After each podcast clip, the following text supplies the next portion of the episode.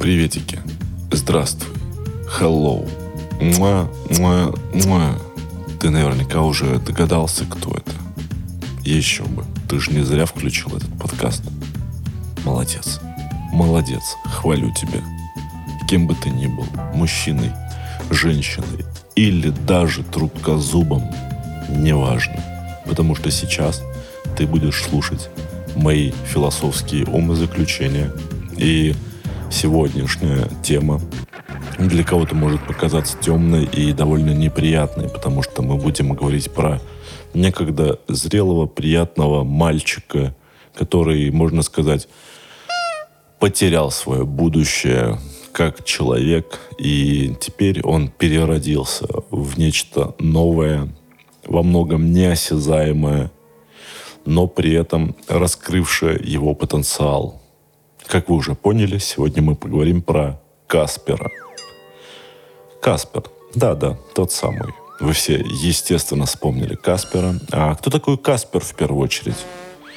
Для многих из нас Каспер — это наш близкий друг, э, максимально известный во всем мире мальчик, погибший и ставший привидением.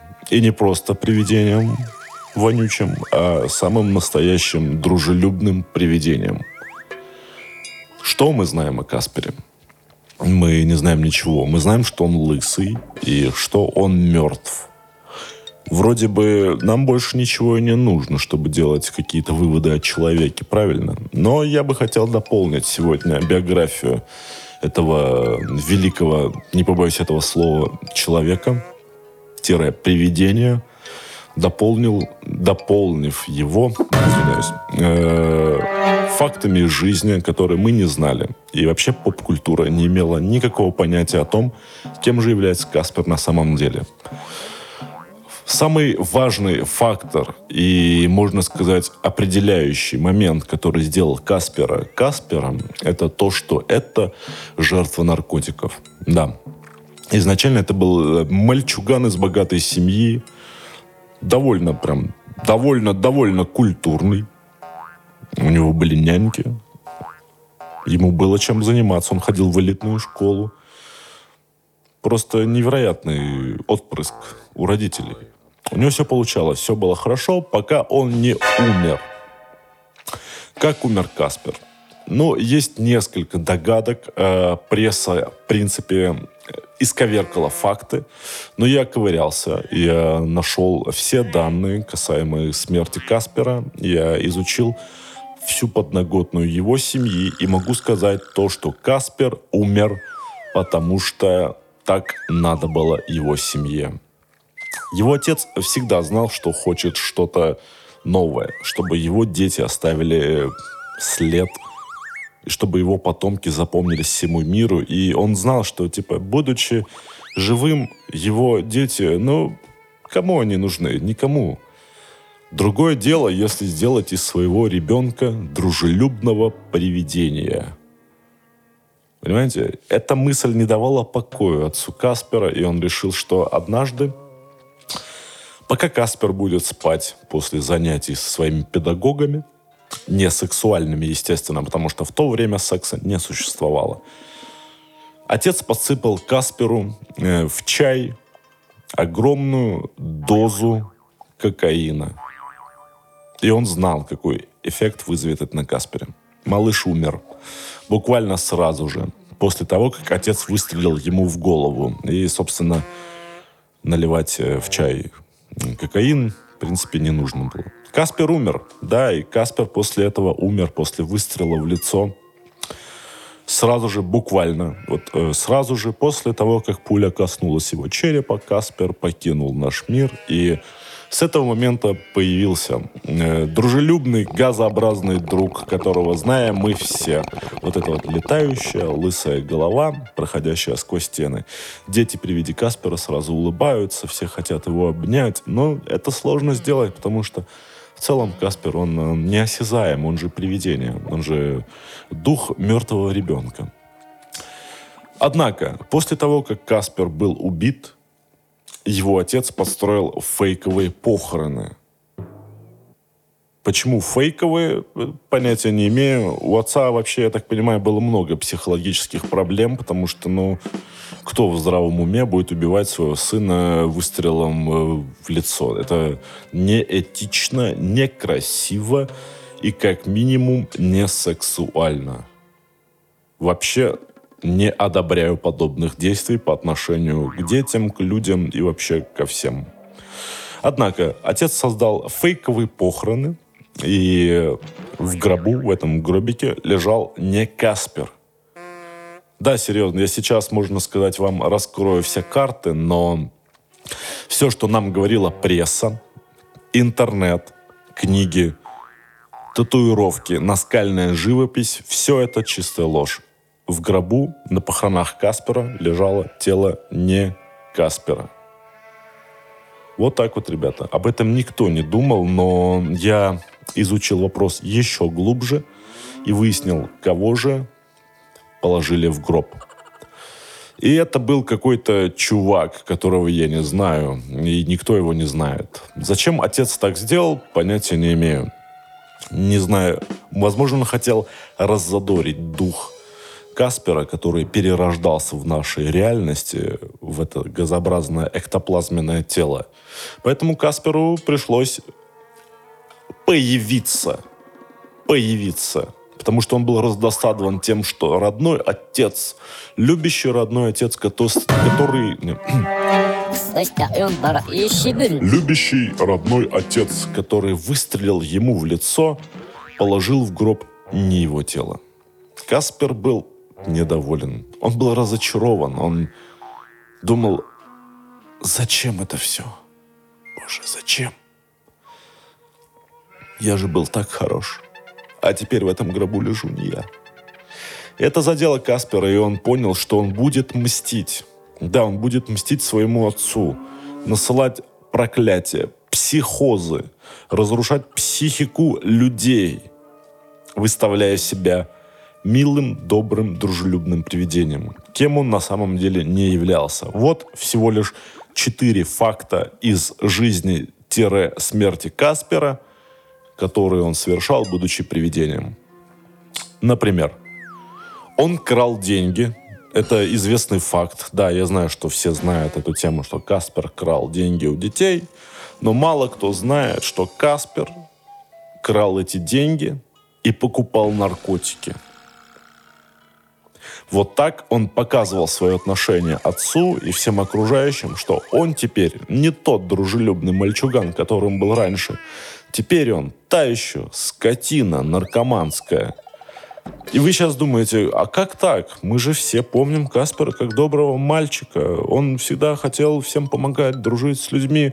Какие еще наркотики? Как так? Зачем Касперу наркотики, если у него в целом нету клеток и организм не сможет его вообще впитывать? Ну, наркотики, то есть, типа, в чем тут смысл? Он же просто эктоплазма. Но вы просто плохо знаете Каспера.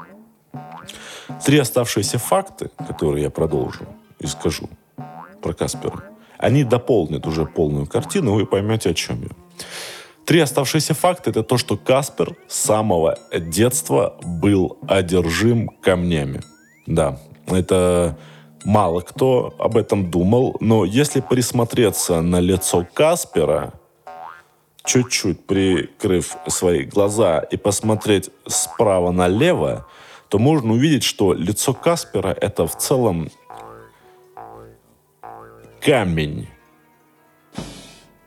Самый настоящий камень-булыжник. Думаете, в чем тут смысл? Зачем мертвому ребенку-призраку лицо, сделанное из камня? И это третий факт, о котором я вам сейчас скажу. Потому что не было никакого лица камня у Каспера. Он нам пытался дать эту мысль, чтобы мы уже, визуализируя это мертвое привидение, думали, что ох, он не так-то прост, не так-то прост. Но я хочу сказать, что сегодняшний весь подкаст, он посвящен тому, что я хочу разоблачить эту маленькую скотину, э, которая все эти годы нам пыталась навязать свое фейковое вот это дружелюбие. Нет, это не так. Каспер известный наркоман с лицом из камня которая на самом деле не каменная, но он пытается нам это объяснить, показать, типа, фейк. Это все фейк. Это все не настоящее. Три дяди Каспера, помните? Три привидения. Толстяк, Вонючка и Стретч. Помните их? Так вот, это вовсе не дяди Каспера. И более того, они даже не родственники. Это известные барыги, с которыми Каспер сотрудничал, уже выйдя из своего физического тела и став призраком. Каспер сразу понял, что типа в целом, имея вот эти сверхъестественные способности, проходить сквозь стены, становиться невидимым, летать, менять форму и все прочее, то можно и нужно заниматься криминалом. Да-да-да, да. Всеми нами любимый призрак – криминальный авторитет, который подогнал под свои нормы трех этих призраков и фейково, вводя нас в заблуждение, назвал их своими дядями. Вот только дядями они не были. Они были обычными барыгами, которые работали на Каспера. И вот этот образ, когда эти дяди, они над ним, получается, измываются, все это было сделано намеренно, лишь для того, чтобы люди, видя Каспера, симпатизировали ему, а не им, чтобы все вот эти вот намеки, подозрения убрать. Никто не будет думать, что наркоманом и барыгой является маленькое дружелюбное привидение. Все, конечно же, посмотрят на трех взрослых мертвых призраков, которые, скорее всего, наркоманы. Но не Каспер. Это был коварный план Каспера, и, можно сказать, он получился, потому что, подсадив практически всю Америку на героин, кокаин, мефедрон, он начал разрушать индустрию изнутри.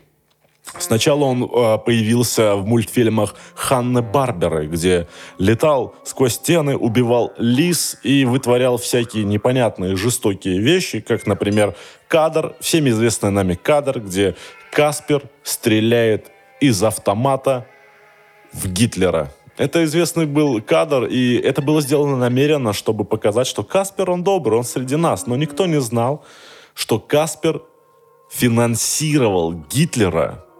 Да, это... Вот, вот я прямо сейчас читаю вот эту книгу «Майн Кампф», где Каспер был тайным агентом, другом и, возможно, возможно даже любовником Гитлера. Сожалению, у меня нету прямых доказательств, было ли это так на самом деле или нет. Но вот эта вот репутация Каспера, она, видите, она уже начинает немножечко сползать. Мы уже не так к нему симпатичны, как изначально. Подсадив всю страну на наркотики, убив просто невероятное количество детей, людей, Каспер понял, что теперь можно двигаться дальше – и как вы думаете, что в случае с привидением является идеей двигаться дальше? Правильно, у него остались незавершенные дела. И под незавершенными делами Каспера это было что? Правильно, естественно, это военное вторжение. Но Каспер не знал, куда ему вторгаться, и, естественно, он должен был как-то проконсультироваться с профессионалами. И он переговорил всемирно известной организации, выпускающей туалетную бумагу, и решил поступить вот так. Он начал выпускать свою фирменную туалетную бумагу, которая не была э, сделана из бумаги. Это фактически, это были отходы от самого Каспера. Вот это самая эктоплазма. И вот в чем был хитроумный план Каспера. Он покупал огромный Э, поток туалетной бумаги и использовал его по назначению, это что тоже довольно-таки неожиданная новость. Зачем привидению туалетная бумага? Как он ее может использовать? Э, так же, как и мы, ребята. Каспер тоже ходит в туалет. Вот-вот-вот. Но Каспер, оставив вот эти вот... Э, как, как, как вот эта штука называется? Вот внутри туалетной бумаги вот этот рулон или что это? Он вытаскивал всю бумагу, использовал и обматывал вокруг этого рулона эктоплазму. и продавал это как высококачественная туалетная бумага двусторонняя. Люди, покупая эту бумагу, они шли в туалет, и какое же было их удивление, когда они приступали уже, собственно, к использованию бумаги, и оказывалось, что бумаги-то и нет, это просто слизь Каспера, эктоплазма. Она растеклась по рулону, и все такие, «О, Каспер, ты снова нас надул!» И это не единственное, как вы понимаете, вот это вот злодеяние Каспера. В 2000-х Каспер решил сменить пол и, можно сказать, стал первым всеми известным призраком-трансгендером. Я не могу, конечно, осуждать его за этот выбор или говорить, что он сделал правильно, но мне кажется, что в этот момент Каспер понял, что он хочет измениться. Он решил, что надо бы свое настоящее тело похоронить и упокоить свою душу. И для этого он выбрал самую, возможно, лучшую и священную землю из всех возможных для сохранений. Это земля в поселке Светлый Путь имени Ленина. Да, кладбище в поселке Светлый Путь имени Ленина. Всеми известное кладбище, где были похоронены Майкл Джордан, Майкл Джексон, Майкл Би Майкл, все Майклы были похоронены там, потому что это, ну, все-таки есть уровень, есть уровень. И Каспер решил, что похоронив свое тело там, он наконец-то выпустит весь тот негатив и станет лучше. И после того, как Каспер нашел останки своего тела, закопав в святую землю кладбище в Светлом пути имени Ленина, он наконец-то отпустил все.